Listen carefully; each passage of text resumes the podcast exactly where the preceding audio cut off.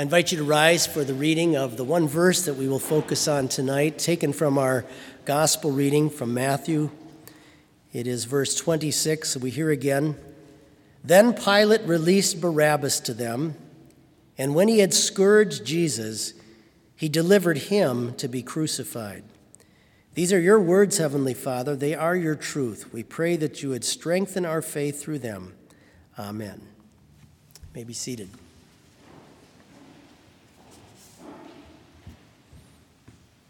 Something needs to be done about this. Right now, in the hearts of a lot of Minnesota residents and citizens across our country, across our country, there is that sense of feeling regarding a trial that'll be taking place up in Minneapolis of a police officer accused of murdering um, uh, someone that he arrested. Something needs to be done about this. People will be paying great attention to this trial, probably all of us in here as well. That sense inside of us that something has to be done doesn't maybe just get directed toward this police officer, maybe, maybe some of the other police officers that have been accused of things, maybe even the victim. There's a, there's a sense of justice inside of us that is watching things like this, especially uh, really well known trials like this that, that makes us uh, feel a part of it in that sense because it touches something down inside of us, right in our own minds and hearts and consciences. There's a spotlight in us that shines out on crime when it takes place in our country, in whatever way, shape, or form that that happens.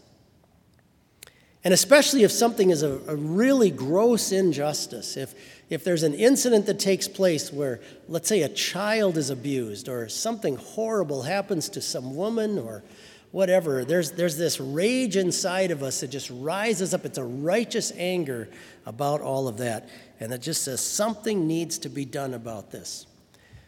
The wildlife in Minnesota, the dogs, the cats, the raccoons, the squirrels, the deers, they don't care. They could care less about this. But human beings, inside of human beings, there is this sense that something has to be done, a sense of justice. It's a, it's a residual effect of the original image of God created in our first parents. This, at, in that, at that time before the fall into sin, this perfect knowledge of right and wrong and complete harmony that they had with God, which of course was lost, and yet there's a residue of that inside of us that looks out at the world with a spotlight of justice and says, something needs to be done about this when we hear about or see things, especially when they rise to such a level of gross injustice. And so, inside of each one of us is this tiny little courtroom that is activated whenever we're looking at the world around us and things that happen around us. It's all rooted in this natural law that's just placed inside of our consciences. And inside of each one of us, there's a little judge with a gavel and a bench and a robe who's sitting there looking at the world, looking at things that happen in our life all the time, especially if things happen to us from somebody else, and we're constantly making these little decisions. Something needs to be done about this. Dr. Franz Pieper said this The conscience is God's tribunal in the heart of man. And this judgment inside of us can take a very intense look at things sometimes. We can study and evaluate things in tremendous detail at times. And we can really spot injustice when it takes place. But that, that same spotlight of injustice that shines out at the world sometimes gets flipped around on us and sometimes comes shining right back on our lives and our hearts and our minds and the things that we've done. And as much as we can f- firmly condemn things that are out in the world, that intense justice that we have can sometimes do the same thing inside of us as well. After Cain killed his brother, it didn't take long for him to realize he deserved to die for this. He expressed that to God when God comes to address this with him. That spotlight suddenly flipped back on himself. Years ago, when I lived in Florida, right in our community, there was a lawyer who had been cheating people out of hundreds of thousands of dollars. And uh, once he knew that he was, this was about to all be exposed, he drove out to the airport and took his life. I remember when I worked at a store in town while I was in seminary, there was a man that used to work with me who was my manager.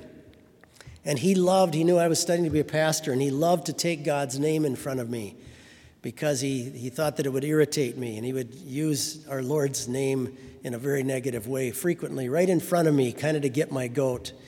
And one day he said to me, That really bugs you, doesn't it? And I was so sick of this, I finally said to him, I'm not the one you need to worry about. And you could see how his face changed. Just flipping that spotlight back on himself rather than on anything else, suddenly he walked away and had a, a little bit different perspective. This happens to us when we realize things we've done wrong, when we think back on things in our life or ways that we've strayed from God, sometimes over and over and over again. When we think about what other people would think of us if they knew some of the garbage that we've done in our lives. When that spotlight of the law shines back on us with, with that pure justice Something needs to be done about this. That can be kind of a crushing thought at times. Now, in the story before us, uh, Jesus here stands in a secular court in front of this Roman governor, Pilate. And what's acting out in front of us is a Jewish custom that would take place during the Passover.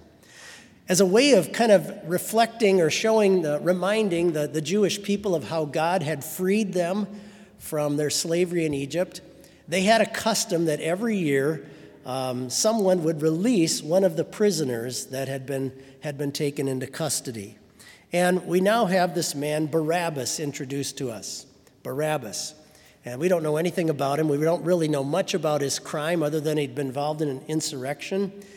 There's a historian from the time of Jesus by the name of Josephus who writes about a Roman insurrection, that a revolt that had to be put down, and there were people murdered and killed during it. Uh, people often assume that he was probably part of all of that. So here is this wickedly evil man, but what a strange paradox we have in front of us. Here, here Pilate puts in front of us uh, two characters, if you will one who is absolutely pure and sinless all the way to his core and being, all the way back inside of the womb of his mother without any guilt or sin. And this other man who is about, was actually um, uh, rightly tried by the court to be put to death and waiting for that to happen. And Pilate now puts these two in front of us. They couldn't be in completely different categories. And now puts before the people a choice as to which one was to be released. And by doing this, by, by telling us of this little incident that maybe only took three minutes to happen, by telling us of this story, God is putting in front of you and me a visual for us to identify about what takes place with us before Him, before His throne in heaven. Think, think about it. This little incident that, like I said, maybe just took a matter of a few minutes, all four of the gospel writers bring it up and write about it. It's a significant event.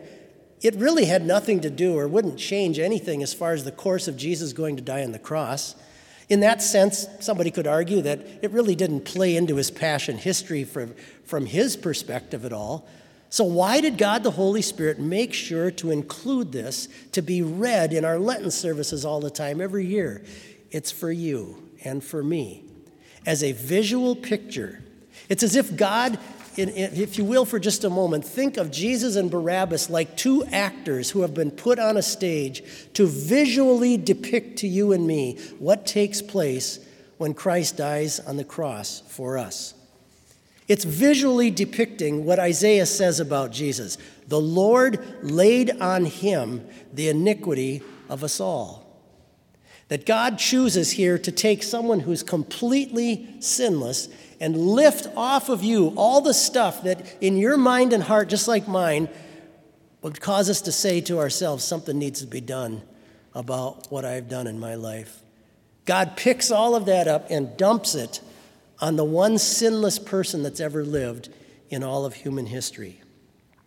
Now, here's what's interesting In kind of a strange twist, God is sort of like Pilate in this situation. Now, let me explain what I mean by that. Pilate knew that Christ is absolutely pure and innocent of any crime. You can tell that by what he says in our text. But the very law that he selects to put in front of the people to determine what should happen to Jesus or Barabbas, the very law that Pilate selects, now will end up putting the blame onto Christ, the sinless one. And he can't get out of it. Pilate can't get out of it. His justice requires that he has to do what he, the law that he used. Okay? The law that he picks has to now condemn this sinless one. And that's a picture of God, our Heavenly Father, in this very scene. Okay? You and I know what we deserve. Look at your life. Look at my life. Think of what our consciences are like. Think of the stuff that we know inside of us something has to be done about this. And yet, God has chosen instead to put that all on his son instead. Now, back to Pilate. Pilate cannot get out of the situation. The law that he picks to use in this circumstance requires that he lets Barabbas go. He is allowed to walk. The same is true with God, our Heavenly Father. The very law that He has selected to use in your eternal trial as to whether or not you should be allowed into heaven, the very law that He has chosen to use now requires Him to let you walk. What, what gets you into heaven and saves you before the throne of God is not just the merciful, loving, compassionate heart of God, it's also the fact that He is a just God who can't lie. He is a God of justice. And His justice demands that you not be condemned for your sin. Why? Because Christ has already been condemned of that. Now, right now in your heart and mind, my, uh, just like in mine, there, there may be a, a, a thing that, that makes us wonder about well, what about certain things that I've done in my life? What about those really bad sins that I've done? What about that stuff I just can't seem to get rid of? It just comes back over and over again.